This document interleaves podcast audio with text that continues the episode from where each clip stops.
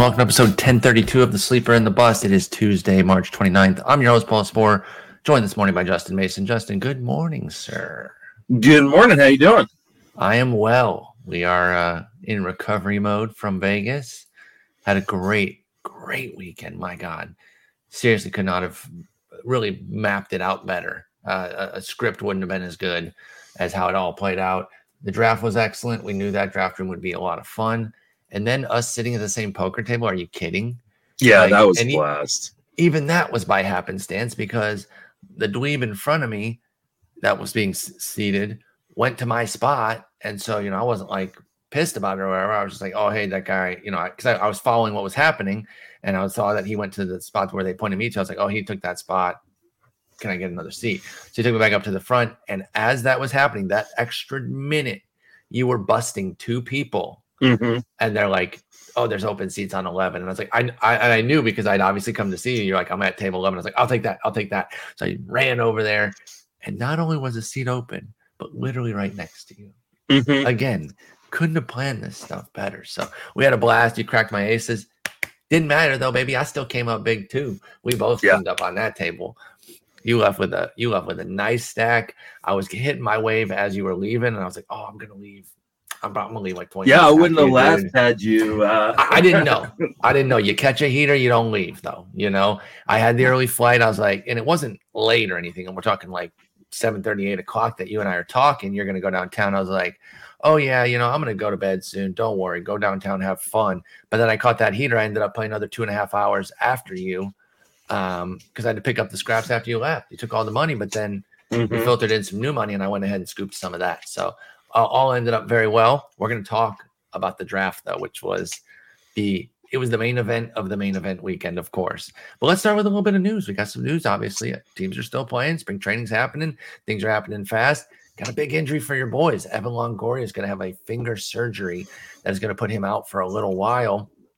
You guys, you're Giants, you're, you're a big Giants fan. For those that don't know, are uh, are very platoon heavy right now. They're they're moving guys around, and maybe even somebody like Longoria might have been finding himself platooned here and there at the very least.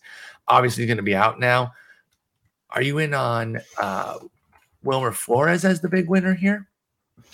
Yeah, I think so. Um, I can't, you know, just kind of taking a you know quick look at the roster. I don't really see anybody else who benefits. Uh, you know, Longoria was one of those guys. I don't know that he was going to platoon very much. I think he was going to play full time as long as he's healthy. Problem is, you know, he's yeah, older. and sorry, I was gonna say I figured more like days off for like rest. Yeah, platoon. You're right because he was. They definitely like the optimize. Yeah, they definitely optimize um, days off for him. Uh, but I mean, this is huge for Wilmer Flores because he goes from being a guy who was probably a short side platoon guy to now yeah. probably playing pretty close to every day. And he's tightened his platoon.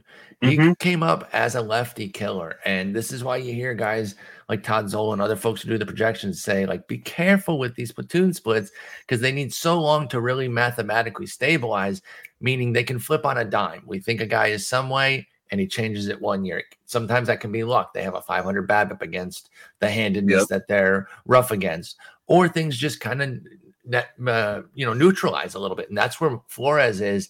I like him as an everyday player honestly, I would have I would have moved him up our board in, in the main uh, if this news had happened on Saturday morning yeah. or something. He went. Yeah, he's definitely late. a guy. He's definitely a guy I would have targeted towards the end. I mean, you've got the multi-positional eligibility. You know, mm-hmm. being eligible for second and third uh, in pretty much every league.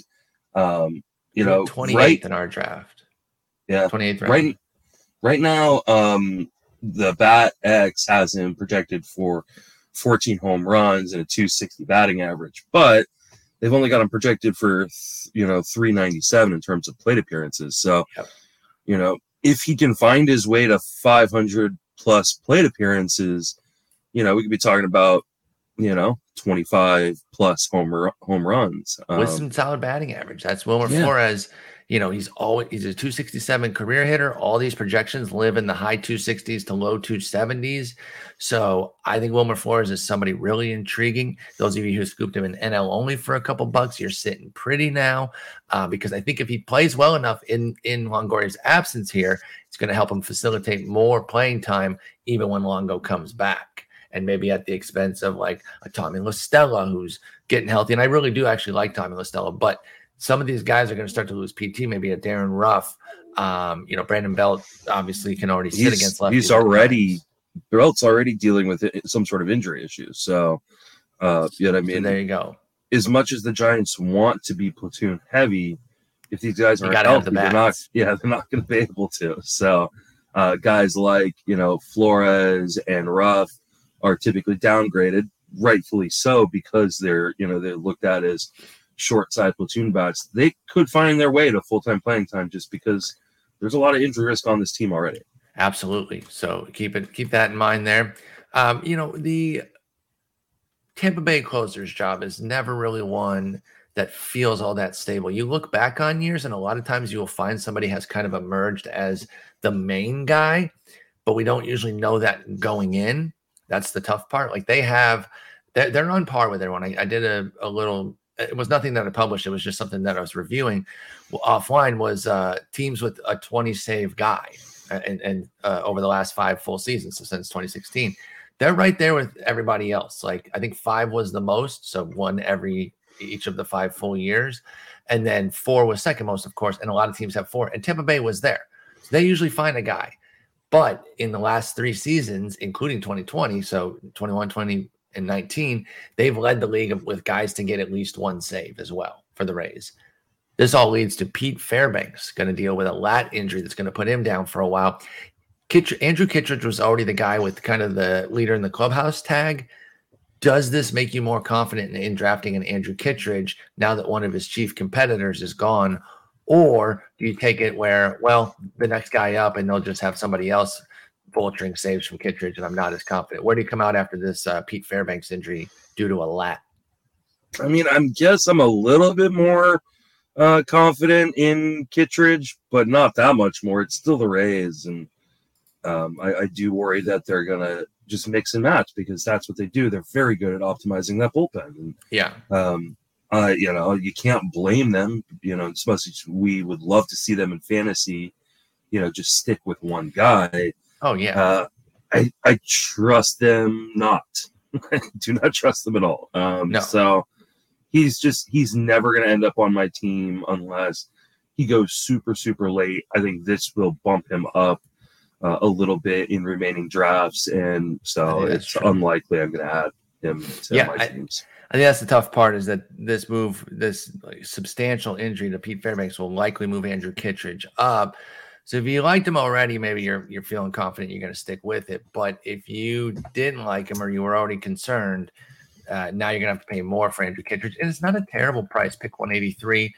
I think he could meander toward the upper teens, low 20s saves, and that would be really strong. But if he's now pick uh, pick 150, okay, here we go. A couple comparisons: Andrew Kittredge or Camilo Doval. Mm, that's a really good question. Um, I guess I'd go Kittredge, Okay, what about uh, versus Mark Melancon? Melancon. I don't think that's particularly close. Uh, I don't necessarily either. What about against Matt Barnes? Andrew Kittredge, Ooh. Matt Barnes. I, Barnes, but I, I, I, if if I'm having to make these decisions, I have not done. I have not drafted well. I have made not a huge put myself where I wanted to. Yep. Yeah, at some point, you know, I, I want to leave one of the first five rounds with a closer. Last At one, Andrew, one. Kit- Andrew Kittredge versus Gregory Soto. Soto. um, and I don't And the like named Soto. guy.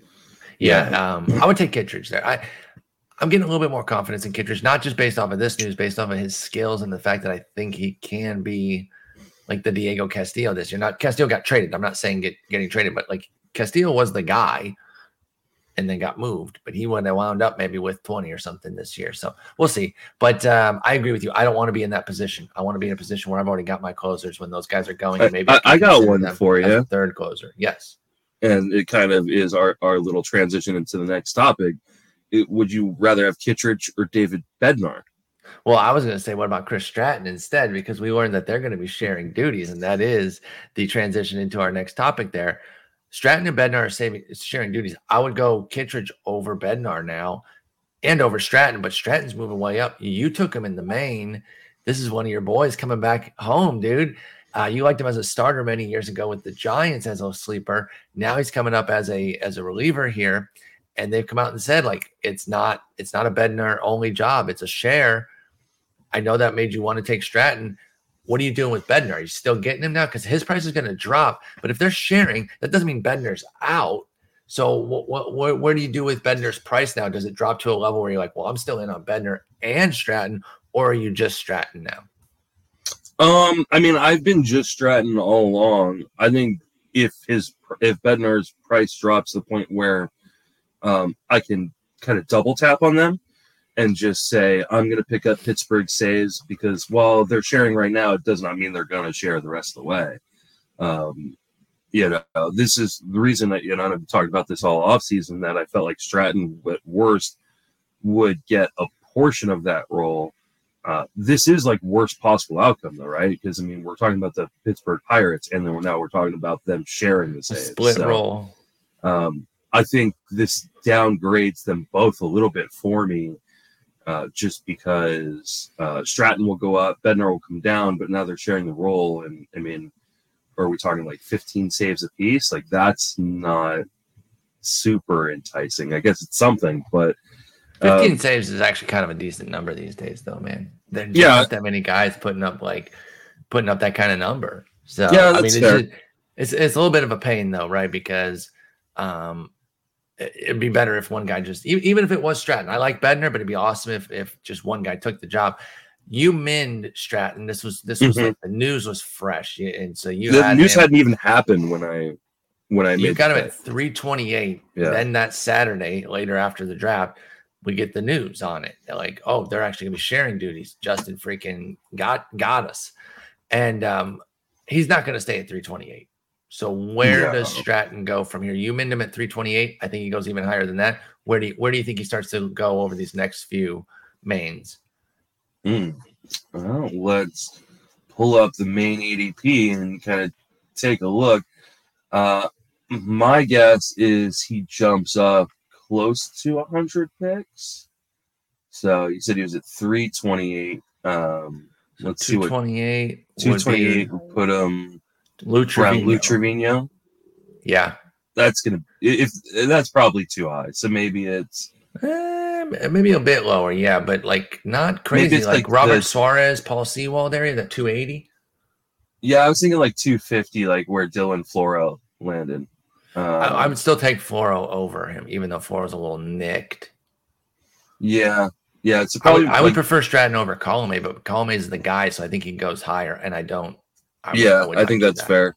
I, I do not want Colome. Like I no, I, am not taking Colorado guys. Like it's just a pain in the ass. The saves aren't worth it. Um, no. So yeah, so Stratton's moving up. If you were like J, J, Justin and already on him, kudos because that's a nice pick now. If you're going to get double digit saves for a 300, 400 something pick, that's really my second hot. second most rostered player.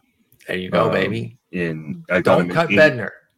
This is not Bednar leagues. out. This is not mm-hmm. Out. This is just that he's sharing now. Mm-hmm. That's okay. He can get 15 saves and still be. And the skills would, yeah, the skills would be really good for for Bednar still. Let the price um, come down. He maxed at yeah. 210 this weekend. I think he starts to be more in the 180 to 210 range. Let that come down and you can take him over there, but do not be fully out on Bender. This is not. I bet you he drops down to the 250 range because I mean, great. I would take most most of the leagues had already drafted him by the time, uh, by the time that uh, yeah, I think all of them out. have. So we'll have to see how yeah. the rest of this week's go because there's going to mm-hmm. be some this week online and we'll have to see how that goes with uh, with Bednar's price. So I will I will buy the dip on on Bednar, but I will actually buy the rise on Stratton too. I think that's fair price for yep. both. I'm open to either. All right, let's get into the draft. It was awesome, man. What a room. Scott Genstead at the one. Striker, baby. Striker Genstead. What a stud. That striker with a Y. Get it right, or else War Dog will get you. Dalton Del Don at two. Justin Salinger at three. Who's that clown? Never heard of him. Never heard of him. Herb Ero at four uh, with his teammate Ryan Rudzinski. Uh, Ray Diaz at five, Emmett Ruland at six, Dustin McComas at 7 mm-hmm. Jeff Zimmerman and Tanner Bell at eight. Jacob, uh, Jason Gill, excuse me, met him. Very nice guy. The whole league, by the way, just yeah. wonderful people. Um, Ehrman, I think it's Ralph Ehrman, correct? Mhm. Uh, at 10, Dave Potts at 11, Mike Dugan at 12, Dave Smith at 13, Michael Govier, and myself at 14 and 15. What a room. What a great time. Gen- general overview first before we dive into your team. Did Um, live up to the hype? Did, did you enjoy yourself? Yeah, absolutely. I mean, it, it was a blast. Um, it uh, it was a very very tough group.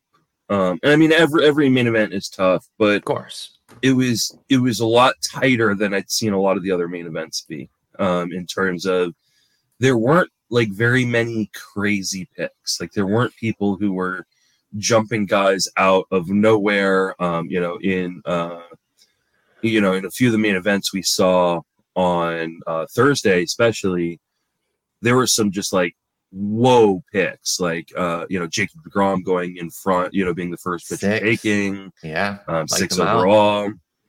Um, you know, we saw Byron Buxton go in the second round of a lot of leagues. Uh, wasn't just Thursday. Um, so like Yeah, you know, in the third of ours. That actually was Mhm. almost a discount relative to where it was, Mm-hmm. where Buxton was going. Yeah. So I mean, we saw some like really crazy things and big things happen in other leagues, and I don't feel like that happened in ours. I mean, there definitely were guys who got pushed up because Sure. that's what happens. Um, you know, I set them in on three or four guys. Uh, I know you set them in on at least a couple.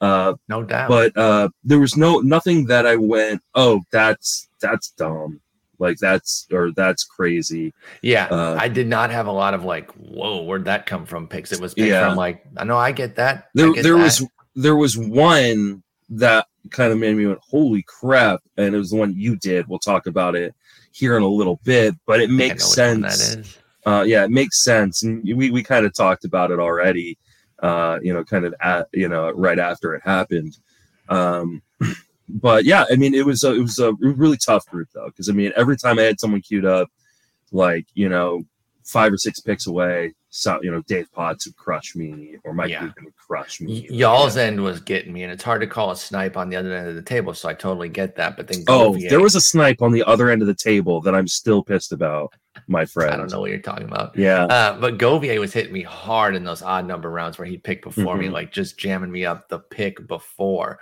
But he could have jammed me up on the one pick that I thought for sure he was going to do. He didn't, so it's all good. I take all the other snipes to avoid to have avoided the other one that I will get to when we got cover my team. But let's start with your team. Let's get a Mhm. team overview here first. Um, catchers Willson, Willson Contreras and Jorge Alfaro playing off that big spring there. Hopefully, Alfaro gets some outfield action for you. I know that's of interest for you. Here's the way I have it, and if you have corrections, um, let me know. But I think I got your team pretty pretty well mapped out here. Uh, your corners: Bell at first, Josh Bell at first, Jose Ramirez at third, Frank Schwindel at corner. Your middles: Jose Altuve at second, Francisco Lindor at short, Cesar Hernandez in the middle. Your outfielders: Bryan Reynolds, Alex Verdugo, Andrew Benintendi, uh, Robbie Grossman, and Brandon Marsh, and then your utility Nelson Cruz. Pitching, your starters Nola, uh, Joe Musgrove, Patrick Sandoval, Anthony DeSclafani, Luis Patino, Jack Flaherty on a gamble, Steven Matz, and then your closers Josh Hader and Chris Stratton.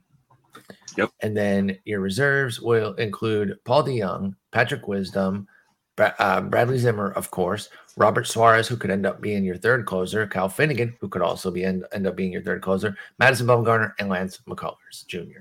So let's talk about the the overview here of, of the team.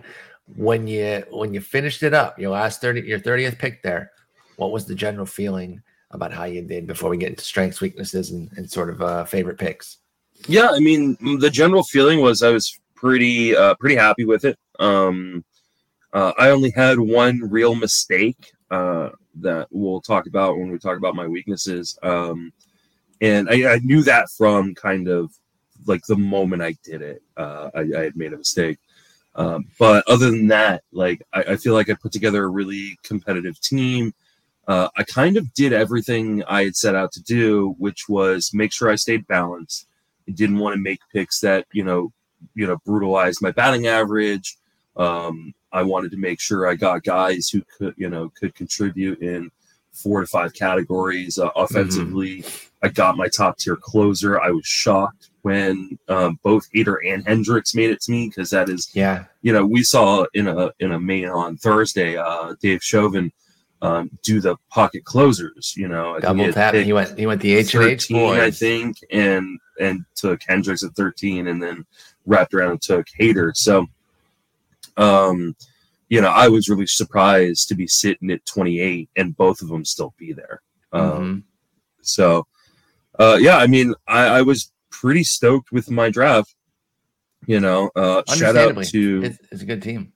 shout out to Tanner Bell, um, who was actually in our draft with Jeff Zimmerman, um, because he uh, he does uh, draft software uh, on Excel sheets um, for like extremely cheap, like Yes. well worth the money. very Um, affordable. and uh, I purchased this year, used it during both my auction and my main event, um, and I really felt like it helped me. You know, I still use my own ranks and stuff in terms of my valuations, but it helped me just stay as balanced as I could, uh, and I think it really, really helped out. So, big shout out to to my boy Tanner. That's excellent. Yeah, meeting Tanner was awesome too. He and Jeff uh, are a really strong team, and Mhm. having both their minds together doesn't really seem fair. But hey, you can do. Yeah, they were they were annoying. They they Yeah, were they were. taking players from and same with Dustin Comas. I was uh, gonna. I was about to say that because they were um, seven, eight, Dustin seven, and then and then uh, he, Tanner and Jeff. They were killing me. Yeah, The two of them, yeah, like seemingly in cahoots, being like, "Let's take these two guys that Paul really likes, okay, and then we'll take two more on the way back. So we'll, we'll crush four of his top guys off his board." Mhm. and F that guy. Unbelievable, man. They they got me with a good one in the 19th. And man, I know we've talked about this before, but snipes in the 19th hurt way more than anything in like the third or fourth could have ever. been. yeah, It's absolutely. like and I know the I know why. It's because you know you're still gonna get a star in that third or fourth. So you're like, okay, I'll just go on to the next star. But in that 19th, you're you're setting on your guy that's like your sleeper type, and that's why those are so much more painful. Uh, but let's get into your strengths. Well, what, what were some of your biggest strengths versus in, in terms of both categories and you know players that you like or, or positions? What what do you think were your biggest strengths? Um, I mean, I think my team has a lot of strengths. To be honest, like I, you know, don't want to like sound like like oh, I've got the best team, but Fantasy Pros says it's the best team, baby. No, um, Have fun with That's a- that. it's like the kiss of death. Um, you know, like shockingly enough for me, batting average is a, is a real big team strength of mine. I really prioritized it because I have the tendency to not do that, uh, to kind of devaluate uh, devalue it uh, a little bit, and um, so I made made a point of attacking that. It actually, you know, hit me or kicked me in the butt a little bit uh, at one point because I made a mistake. Is instead of uh, going for a guy that I actually really really needed taking another guy to keep keep boosting that up. But uh, batting average is a big one for me. Um, and yeah, I mean, you know, stolen bases. You know, I think everybody's always like talking about, hey, stolen bases are hard to get. You know, you need to attack stolen bases early.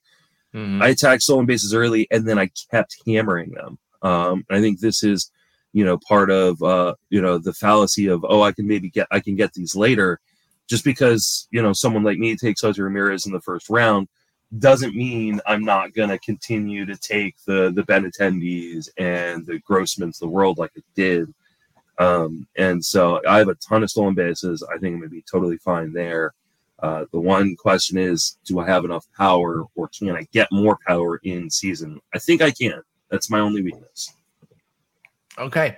Power was obviously the big weakness. Mhm. um, and and we we highlighted a major turning point there because you drafted the same player twice in a row. I was surprised they let you do that. You literally drafted Yeah. the same player twice in a row, and and there was no consternation about that. We all just let it go. Uh, Brady Tinker was cool with it.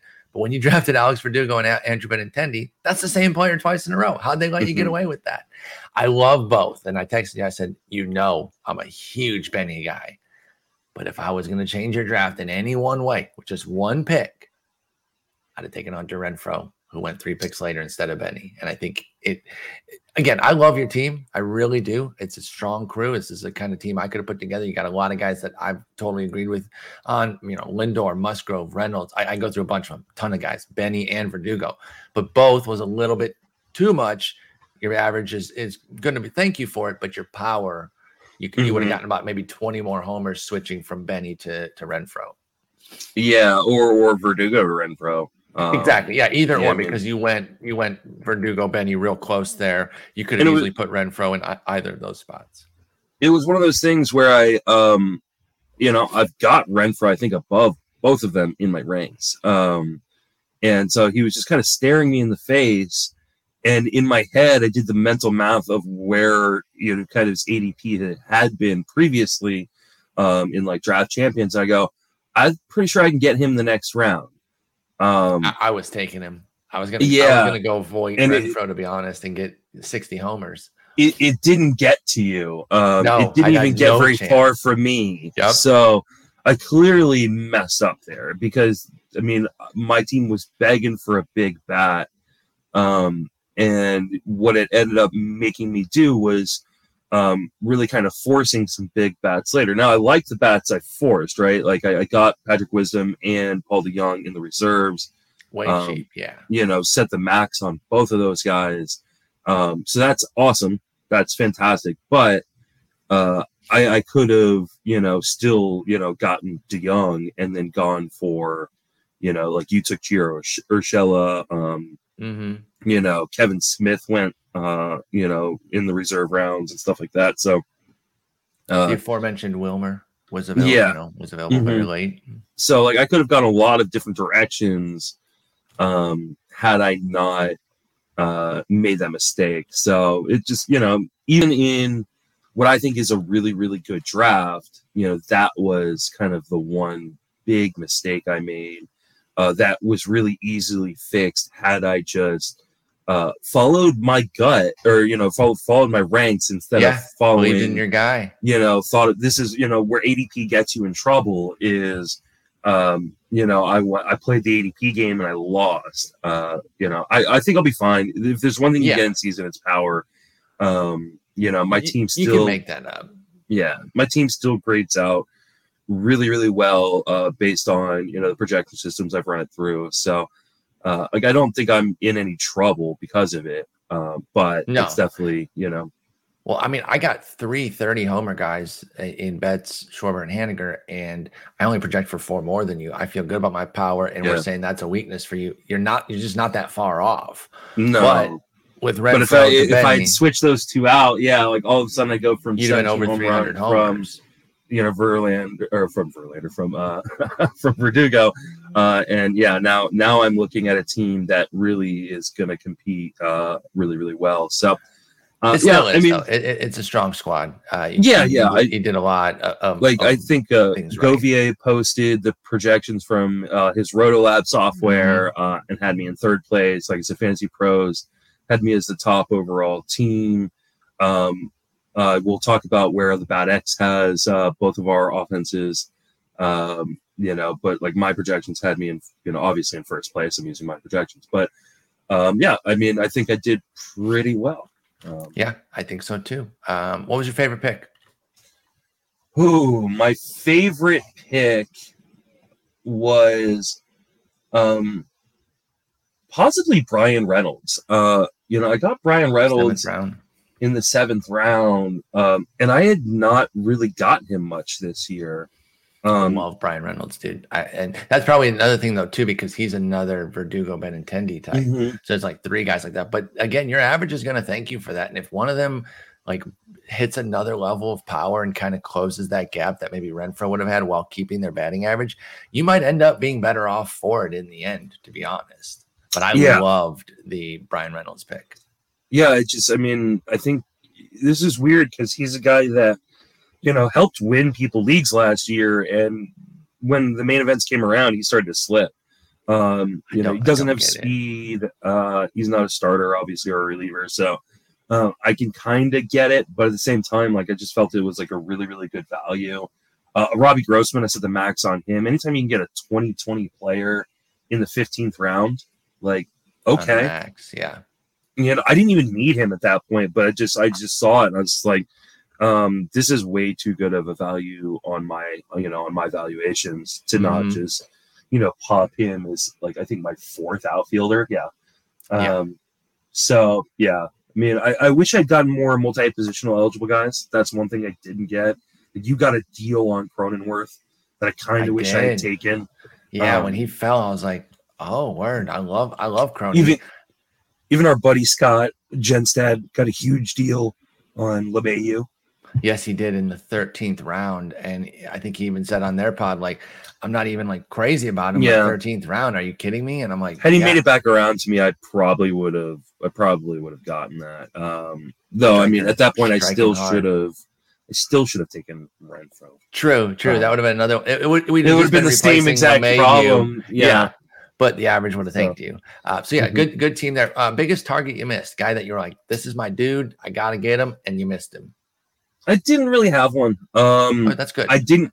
I didn't come into either this draft or my uh on my online or my uh, live auction there um with a guy that like I had to walk out with. Like there was no um you know like I I assumed I was getting J Ram.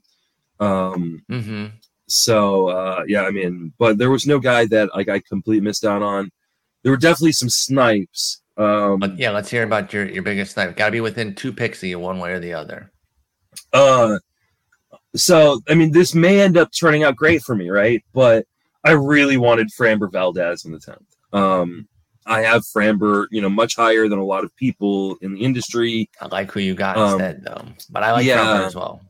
But he was like the last of the uh for me last of my top 30 pitchers um Okay. you know he kind of fell to the 10th round and i was like um and, i mean the guy sitting next to me uh herb um he just uh he crushed me a few times like uh it just you know and i didn't know him well enough to like yell at him like i was yelling at you and stuff Yeah, yeah. um so but yeah uh You nice at him, older he gentleman Will, he Will Smiths you like keep my name out Yeah. your mouth. hmm Yeah. So, uh, you know, uh, yeah, I really wanted Framber Valdez, but, um, and I really needed a third pitcher at that point because I, or third starter, because I'd taken Nola Musgrove in the three, four, Mhm. and like, and then I just, I just hammered hitting, um, because I'd taken three pitchers my first four picks.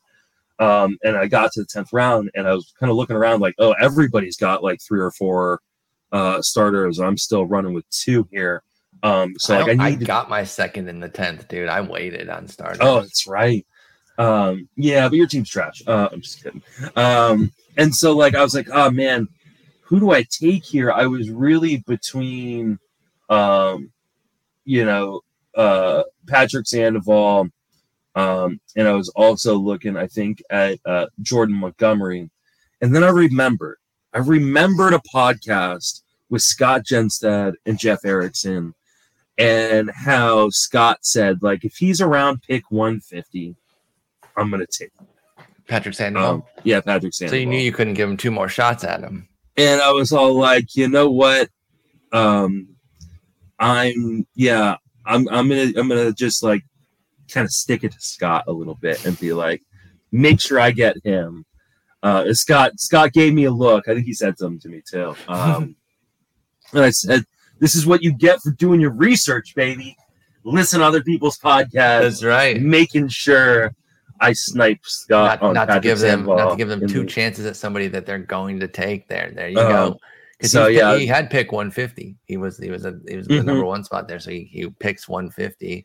Um, and he probably he went Severino Bednar. He went two pitchers there. He probably would have taken Sandoval over Severino. Oh, he definitely would have. He he turned and he did say he was going to take him right there. Of course, So yeah, because I, I would take Sandoval over Severino by a yeah, lot. so Sevy Uh, has great upside, but I like Sandy a lot.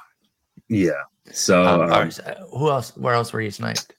um, I mean, I'm trying. I'm trying to think of uh guys I was sniped like right. Jenstad or. Dalton get you at all when you were trying to wait for something to get back on the turn and and and you made that mistake on an uh, odd number round, perhaps? Um, yeah. So like in round nine, you know, Jen said it got me with Sonny Gray. Um, like I felt like that was a really That would have been your third pick. starter then to go Uh-huh. Nolan Musgrove. Um, and I should, and you know, it was one of those things where I probably could have predicted he was going to take a starter there, and maybe I should have take Sonny Gray in the eighth and then try to take Willson Contreras in the ninth. Um, the hard part was Dalton had already taken like 45 pitchers through the first nine rounds. Exactly. Um, and Literally so, six. yeah. So, um, you know, I felt like okay, well, at least Dalton's not Dalton's Dalton's got to take a hitter at some point. Um, so of course he did take a pitcher He too. still took in that- pitcher. Took the took- took- yeah, took ball. So um, it was interesting drafting next to a guy who's so extreme. And I mean, I, I've drafted against Dalton before, and I, you know, I've drafted against, uh, you know, uh, Toby uh, Batfield Crazy a bunch of times too. Mhm. So like, I've got a little bit of experience with it, but it's it's interesting to watch like him put together that kind of roster. Yep. Um, it's impressive. Like I really like know, what he did with his offense though, because he he opened Cole, Hendricks, Mondesi, and then Chapman, Cease, Morton. He went yelly belly. He Mhm. said, "I'll I'll buy both buybacks," and that, like that's the thing too, right? Mondesi, Yelich, Chat, uh, Bellinger to start your offense when you're taking that much pitching, you're trying to spike some of the high end Mhm. volatility there, right? It was Even really Blake- interesting being next to both of them, both uh, you know, uh, Scott Jenstad and Dalton uh, Del Don, because like Scott really hammered offense Yes, and Dalton really hammered pitching. Um, and so like, like I don't know how many teams are going to be able to compete with Scott's offense. Um, I think I can, but I think he's probably got the best offense in the league, and I think Dalton's probably got the best pitching in the league. Um, and so like I have to be like second to both of them uh in order to really but if you are, win. that's still that's still going to go Um, really well. That's the hope. Yeah, Jenstad's offense started Turner, Teoscar, Alvarez, Judge, Seager, Hoskins. Nasty. Mhm. And his top two pitchers are the are the Rogers is is, Trevor Yeah. and Taylor. He really missed an opportunity to take Tyler Rogers He really should have played. and and yeah, Come I mean, on. just yeah. I mean, he and Taylor are brothers at least. Trevor's not related to them, but you got to go triple T Raj there. Mhm, Uh, I think I think it's a missed opportunity. That's a good call there. mhm. Um, all right, let's take a look at my squad here. And we're still good on time. We can run through it. So uh, my offense: Yasmani Grandal, Austin Nola at catcher. My corners: Luke Voit, Jeimer Candelario, Nathaniel Lowe. My middles: Jake Cronenworth at second, Bobby Witt Jr. at short, Ha-Seong Kim at middle. My outfielders: Mookie Betts, Kyle Schwarber, Mitch Haniger, Akil Baddoo, Harrison Bader, and then my utility is Max Kepler. My pitching is Woodruff, uh, Brandon Woodruff, Michael Kopech, Ian Anderson, Tristan McKenzie, Casey Mize, Reid Detmers, Carlos Hernandez, and my closers are Ryan Pressly, Giovanni Gallegos, and then my reserves are Jake Fraley, Kyle Gibson, Gio Urshela, Pavin Smith, Jake Odorizzi, Gavin Sheets, and Domingo Acevedo. Do you have any, do you have any Yeah, so let's- let's uh let's start real quick with what you did um because i said like there was one like holy shit pick um and i I think know, you I said which one you're talking about. yeah i think you know in the fourth round you took bobby witt jr Sure did. um and i think the entire room went oh okay um but you also had the 15th pick so like you knew you had 30 picks it's my last shot at him. yeah, 100%. and, and he wasn't gonna be there uh, for you in uh, in the fifth, sixth turn. So like, I don't actually have a problem with it. But talk about why you were so aggressive on Bobby Witt Jr. Yeah, I mean, I set them in there, and like one of the things that people talk about being at the 15 slot is you need to be aggressive. And if you're not comfortable being aggressive and really kind of throwing out ADP and just getting the guys when you feel like they're the right pick, then really try to avoid getting one of the one of the turns Mhm. because you're you're going to be in an uncomfortable position all the time. And I've I've talked to experienced drafters, people who I think are way better than me, um, that that they can't do it from the edge. They don't like it. That's not their comfort zone at all. Um, it's something that I do feel comfortable with, and I I seek it out. Everyone asks, you know, oh, you got 15. Did you want that? I said, yeah, I went like one to six, then nine, then 15 down, because I like to do that. I like to have my two picks and really kind of push things. Sometimes you can wind up on the butt end of of a run where you're like, well, I got the scraps here, but Mhm. uh, most of the time I didn't. I, I didn't have to worry about that. I was either trying to start, not not necessarily trying to start a run, but I'm going to put pick my guys here. That if you guys clear out a steals uh, pocket, that's fine. I got I got my Akil Baddoo here. You know, I I want to push y'all to start getting some steals, saves. I didn't get myself in any sort of uh, bad situation there. Honestly, the only place where I really kind of let things go a little bit was the starting pitching, and that's because it's a strength that I feel like I can find the mid and late tier guys to hopefully pop and and play above projections. Like I'm not this team's not going to project well because I got you know Kopech, Tristan McKenzie, Reid Detmers, mm-hmm. and Carlos Hernandez. Those guys are all babies. Their projections are going to be shit. So that's okay, fine. Like I, I, don't expect rookie or or near rookie players to have big projections. But with Witt, I knew that was the last chance. He's just so dynamic. Um, I think there's a strong shot that he breaks camp. I think he does, yeah. Yeah, the way we're talking about the young players now that have a shot to break camp doesn't really have a case to go back down the way like I think Riley Greene does. I think actually Oneil Cruz does too. He spent a week in AAA. Like I think there's guys with with cases to go down that aren't just service time manipulation. What what is the case for Witt? He dominated at double and high, uh, double and AAA last year. He's playing well in spring, which is not the end all be all, but you're going to say it's like a meritocracy. So he's continuing to play well everywhere he can. I think he starts. Fourth round was my last shot, and I was happy to take it. Yeah, I mean, I, I, I was definitely like, oh no, Paul, why did you do that initially? Like that was the first thought that goes through my head. But then when I think about it, you know, when I thought about it at the draft table, I was like, yeah, no, that you know, that was the last shot. If he wanted him on his team, then he was going to have to take him there. It's just jarring to see him go yeah, in it was front of other shortstops, like including Lindor, the one you got. got and fifth. you know, yeah. I love him, and it was it was a battle between those two, and I was thinking like I could just go Lindor here and, and be perfectly happy with that. I'm gonna go. I'm gonna push. I'm gonna push the higher upside pick here. Mm-hmm. Um, in Witt, bigger downside for sure. He hasn't done anything. Yeah. He could be this year's Kelenic, where we think he's all ready and he's not willing to take that gamble though.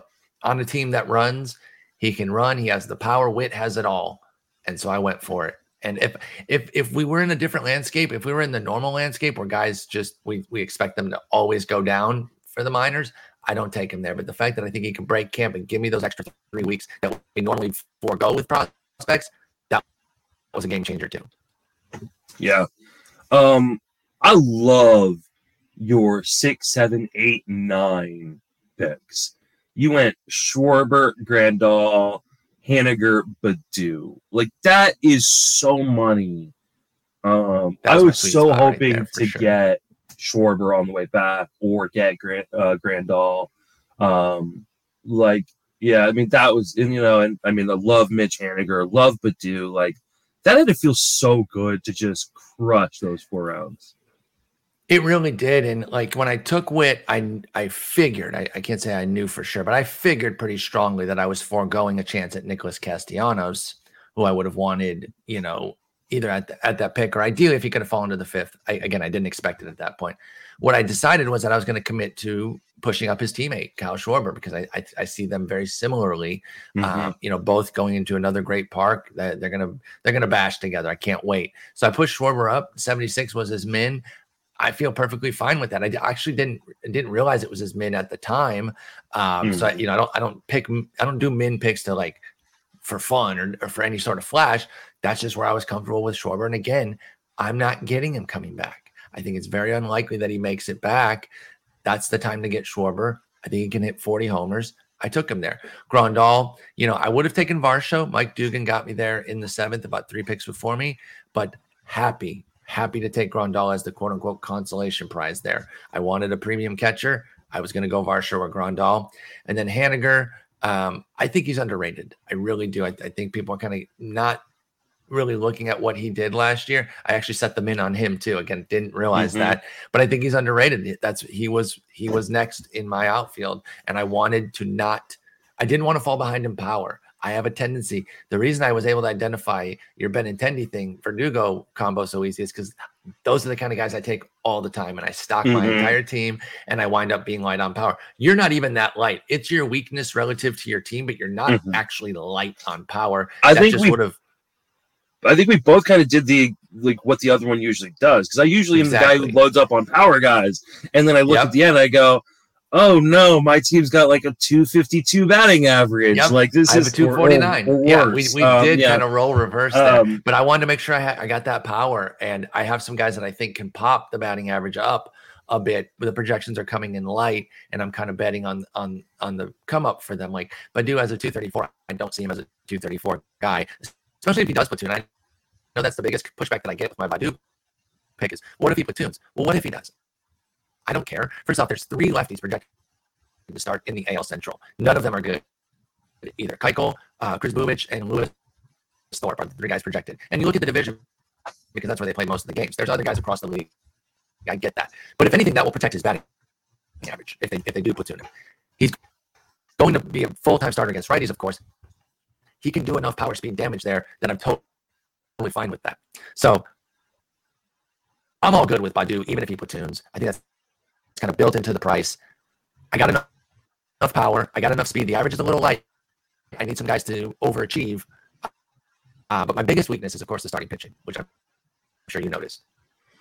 Yeah, yeah. I mean, I think your yeah biggest issues are starting pitching and then your batting average. Um, Yeah. But like, you know, this is one of the reasons why I like kind of devaluating ba- or devaluating uh, batting average is because there is variance in it, right? And you could have these guys who instead of popping 250s, pop 270s, and all of a sudden your your batting average looks a lot better. So yeah, I'm um, looking at like uh, like some of my power guys. I think can hit better than their 240 something that they're giving. They gave Voit, Schwarber, and Haniger all, all 244 averages. I think one of Mhm. them could, could definitely hit higher than that. Kim at 232. Obviously, if he's playing that poorly, I, I'm probably not starting him at that point. Like if, if I'm. I'm expecting a big come up for him. He's a breakout guy that the projections aren't going to capture, and I get that. But I think that there's an upside there. Even the 288 for Betts, I get that as a projection, but he can hit 300 easily. Mhm. I talked about Baddoo. I think Bader's a, a breakout type. If he holds those strikeout gains, he can be more in the 260s. So my average, the variance within the team can cover my deficit, but it is a deficit. and I will be paying close attention to it, and I'll be looking for some guys who can add to it during the season for sure. Uh, check your your your mic or some something's Okay, going let's- on. You're getting on really really choppy. So Real choppy. oh, that's better. Better. Yeah, that's better. Here we go. Good. So Good. Apolo- Okay. Apologize. Apologize. Uh, Yeah. Sorry. Sorry if it came through. He, he mentioned it to me there, and I was kind of looking at it like I, I'm not seeing any sort of indication why it's crappy, but I, I sound sound that. great now, but um, yeah, Okay. no, I Any I other- really like your team. Um, like I think your weaknesses are definitely things you can overcome. You're gonna have to, you know, hit on the pitching because yeah, I mean, you you For did sure. wait a long time for that for that, you know, two. and that's that's how you get that's how you get that four pack of hitters that you were talking about though. That comes at the expense of getting my second and or third starter. But I Mhm. wanted to build a premium offense and work on the pitching and try to Yep. get some breakouts. I need one of Kopech, Anderson, or McKenzie to be a big breakout. They don't all have to hit, but one of them has to really jump and You be got like a top big 30, discount on. pitcher. You got a big discount on Ian Anderson. Like that was, Yeah, I Um, did. I was really surprised he lasted that long.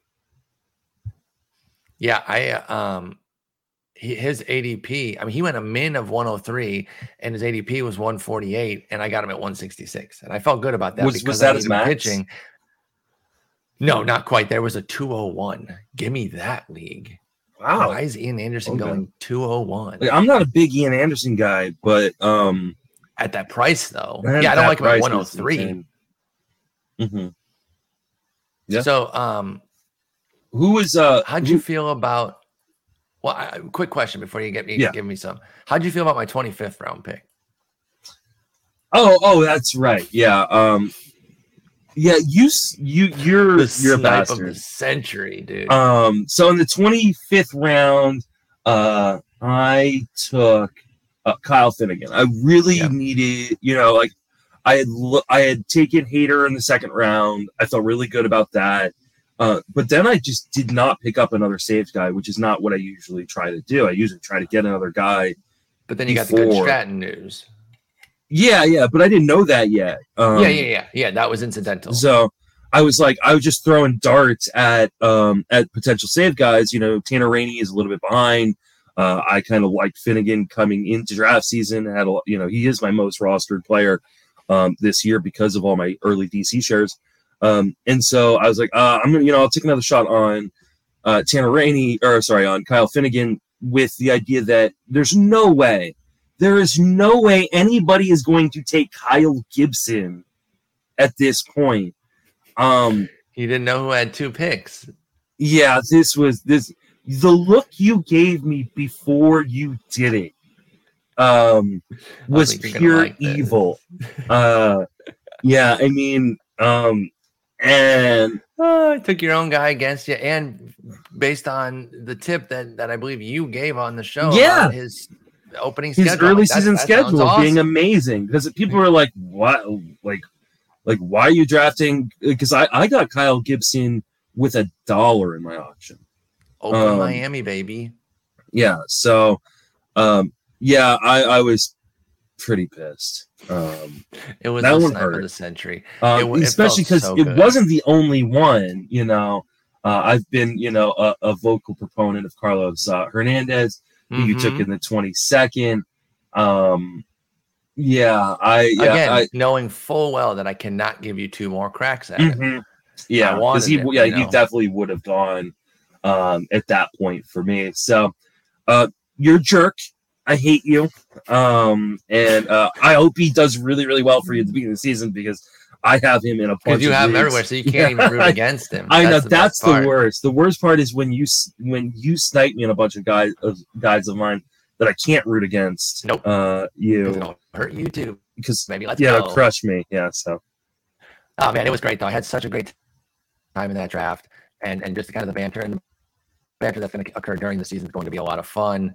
Um, there's work to do. You know, uh, uh, projections definitely love your team and and like it more than mine. Looking at the the bat X here, you have a 998 to 982 runs advantage. I do have a four homer advantage, 296 to 292. Um, you have a 966 to 928 RBI advantage, 105 to 92 steals, and 263 to 249 average. That's not terribly surprising. And then uh, you get four of the pitching categories versus me getting saves 75 to 70 wins, 409 to 424 ERA, 45 to 56 saves. I got the 56, 127 whip to my 128, 1199 strikeouts to 1131. Honestly, I think our pitching is a lot closer than these projections uh, would ever suggest because you got like veteran guys that are going to have better projections. I got guys where I'm betting on the come, and I totally get that the projections just aren't going to be there for Uh, Carlos Hernandez, or even Kopech. Like they're not bad, but they're not what I think he can do. I don't think he's a 415 ERA guy. If he is, like, he could be. That's not impossible. But I didn't draft Detmers, Hernandez, McKenzie, and Kopech thinking that they would just be this low to mid fours type of guy.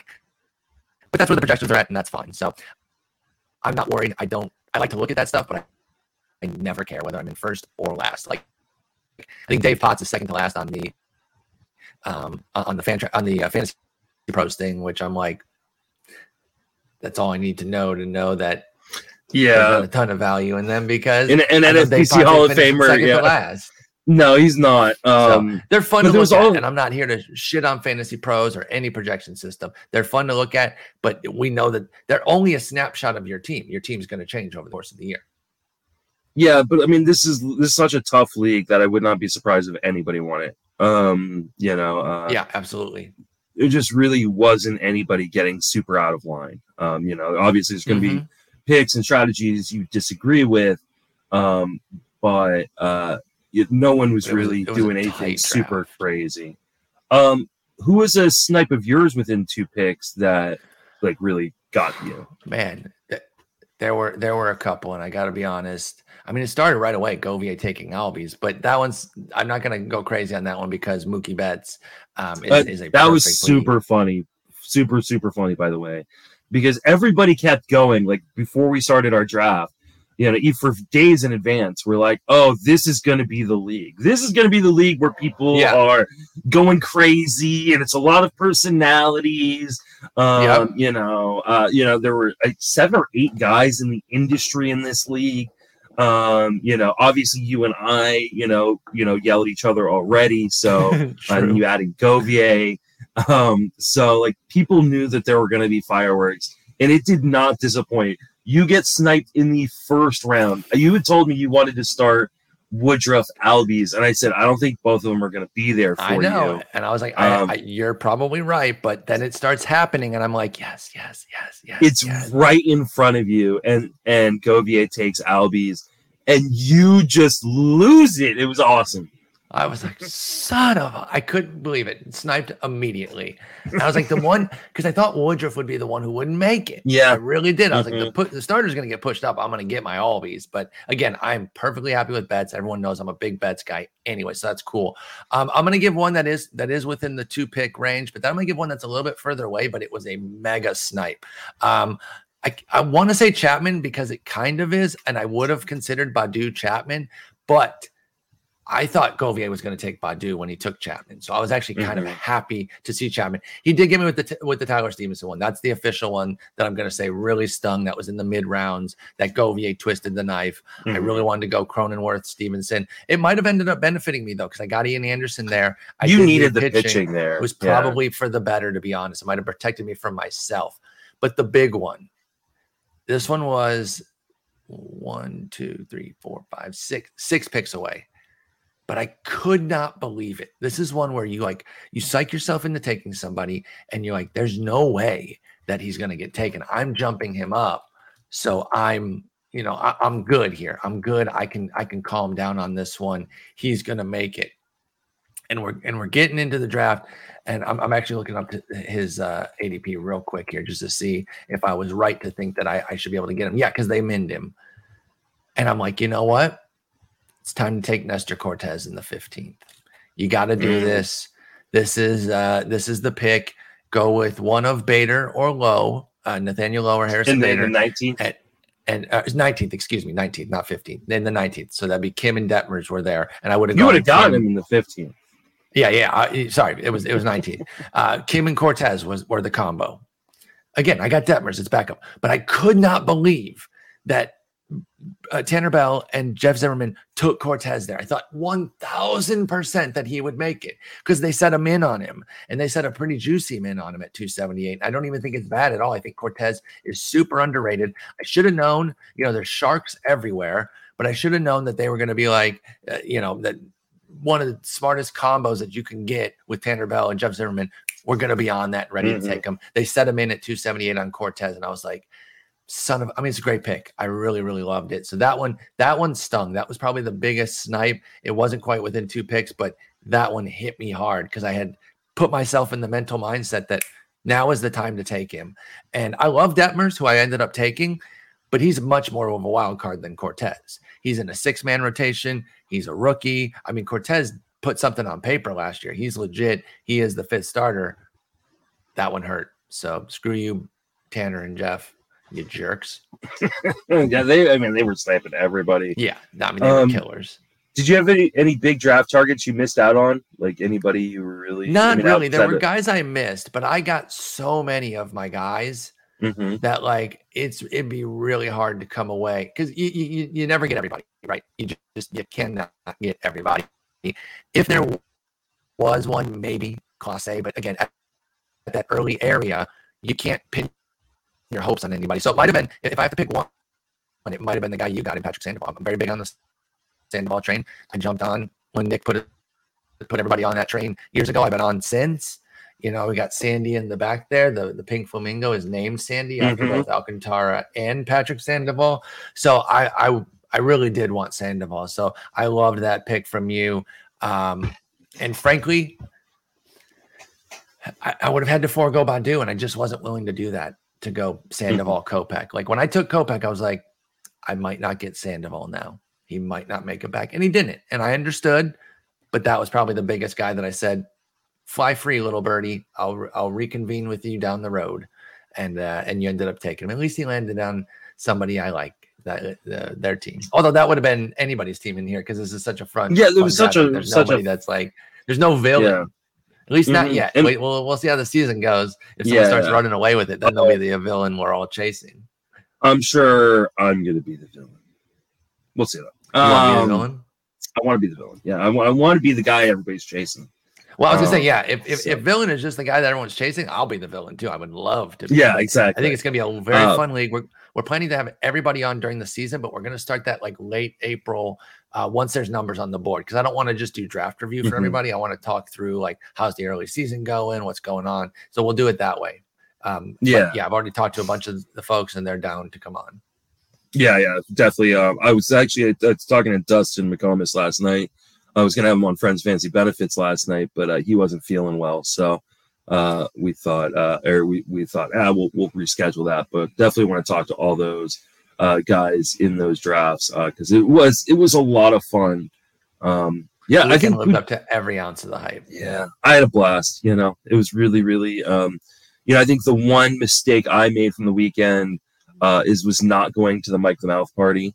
Um, awesome. Yeah, yeah, because I, I awesome. Danielle and I went out to to Nobu, uh, which is still awesome that you guys yeah. had the greatest oh, time. Oh, if you like sushi, man, there's no better place in the world. My mouth was watering as you guys were describing it. I was like, uh, oh, it was okay, come on, unreal, unreal expensive, but also unreal amazing.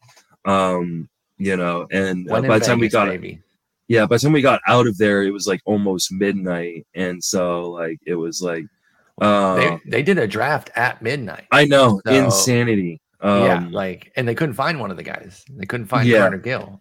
Yeah, he was missing for a little bit. They they finally wrangled him up and got the draft going. They, they woke was, him up, and yeah. by then I was mm-hmm. long gone working on my draft board and everything. But it was great. We were there for about three hours, talking, having a blast. I mean, I was screaming because it's so loud in there, so I feel like I was like losing my voice having to talk.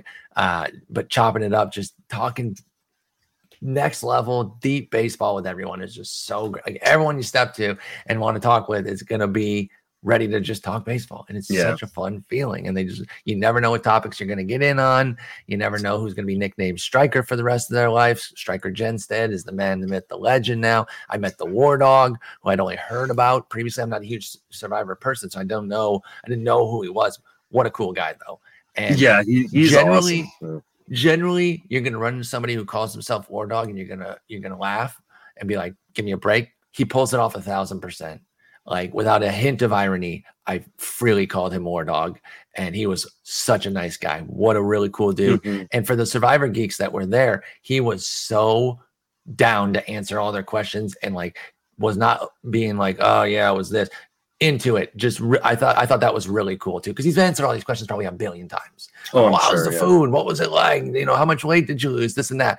And I'm not saying that to diss anybody, but everyone wants to know those things, right? Even I, as somebody who's only watched very little, I wanted to know a bunch of that stuff. So cool. So the War Dog was the man. Uh, follow I am War Dog. I am the War Dog or I am War Dog on Twitter. Definitely follow him, and maybe I'll give mm-hmm. you a mm-hmm. nickname. He hit that. He hit that striker Jenstad out of nowhere. We were at the we were at the Mike the Mouth party, and we were talking about how War Dog's so cool. And I was like, "Yeah, I'm not cool enough for a nickname unless it's like stop sign or something because I'm built like that."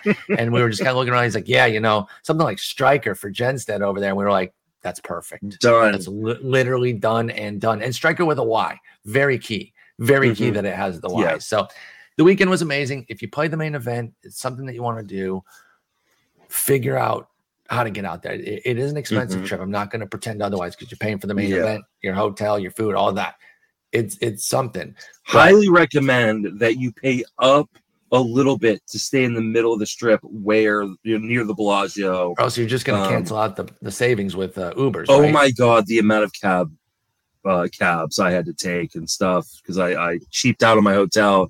Ended up spending probably three or four hundred dollars on cabs through the weekend. Um, so that that that's a bummer. but, you know, listen, and it's something that like I, I kind of started planning for early last year, and I'll do it again this year. Basically, mm-hmm. once the season ended, the next three months, like October, November, December, my Twitch money was just put aside. It was Vegas money mm-hmm. and it's like you know I want to. Well, I figure when I here. win the main event overall out of this, then you'll be able to afford it. Yeah, I'll, yeah, be no problem. So big, big uh, thanks. I'm hoping I'll get to go again.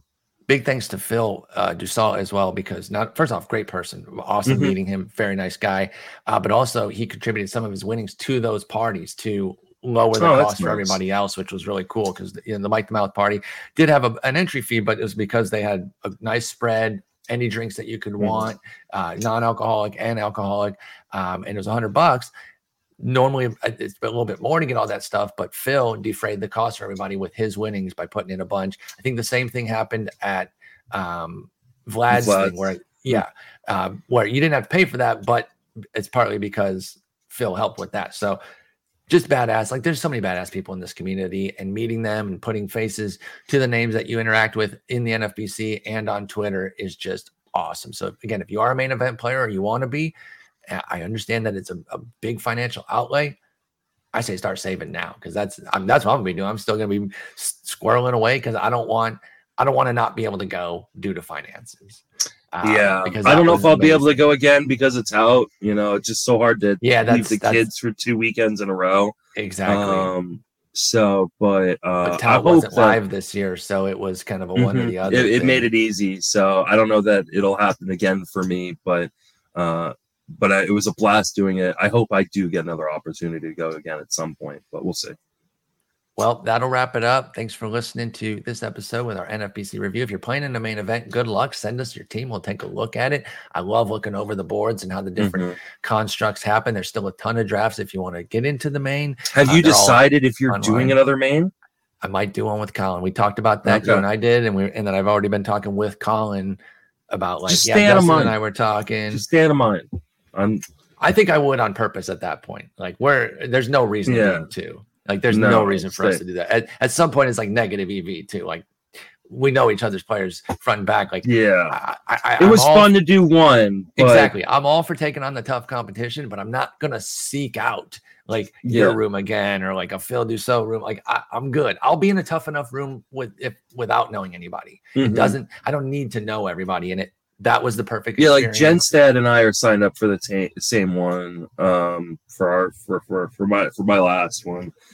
Uh, but there's like 30 people signed up, so hopefully so we just get put in a different league. Because I don't want to draft against him again either. I, I don't um, blame you.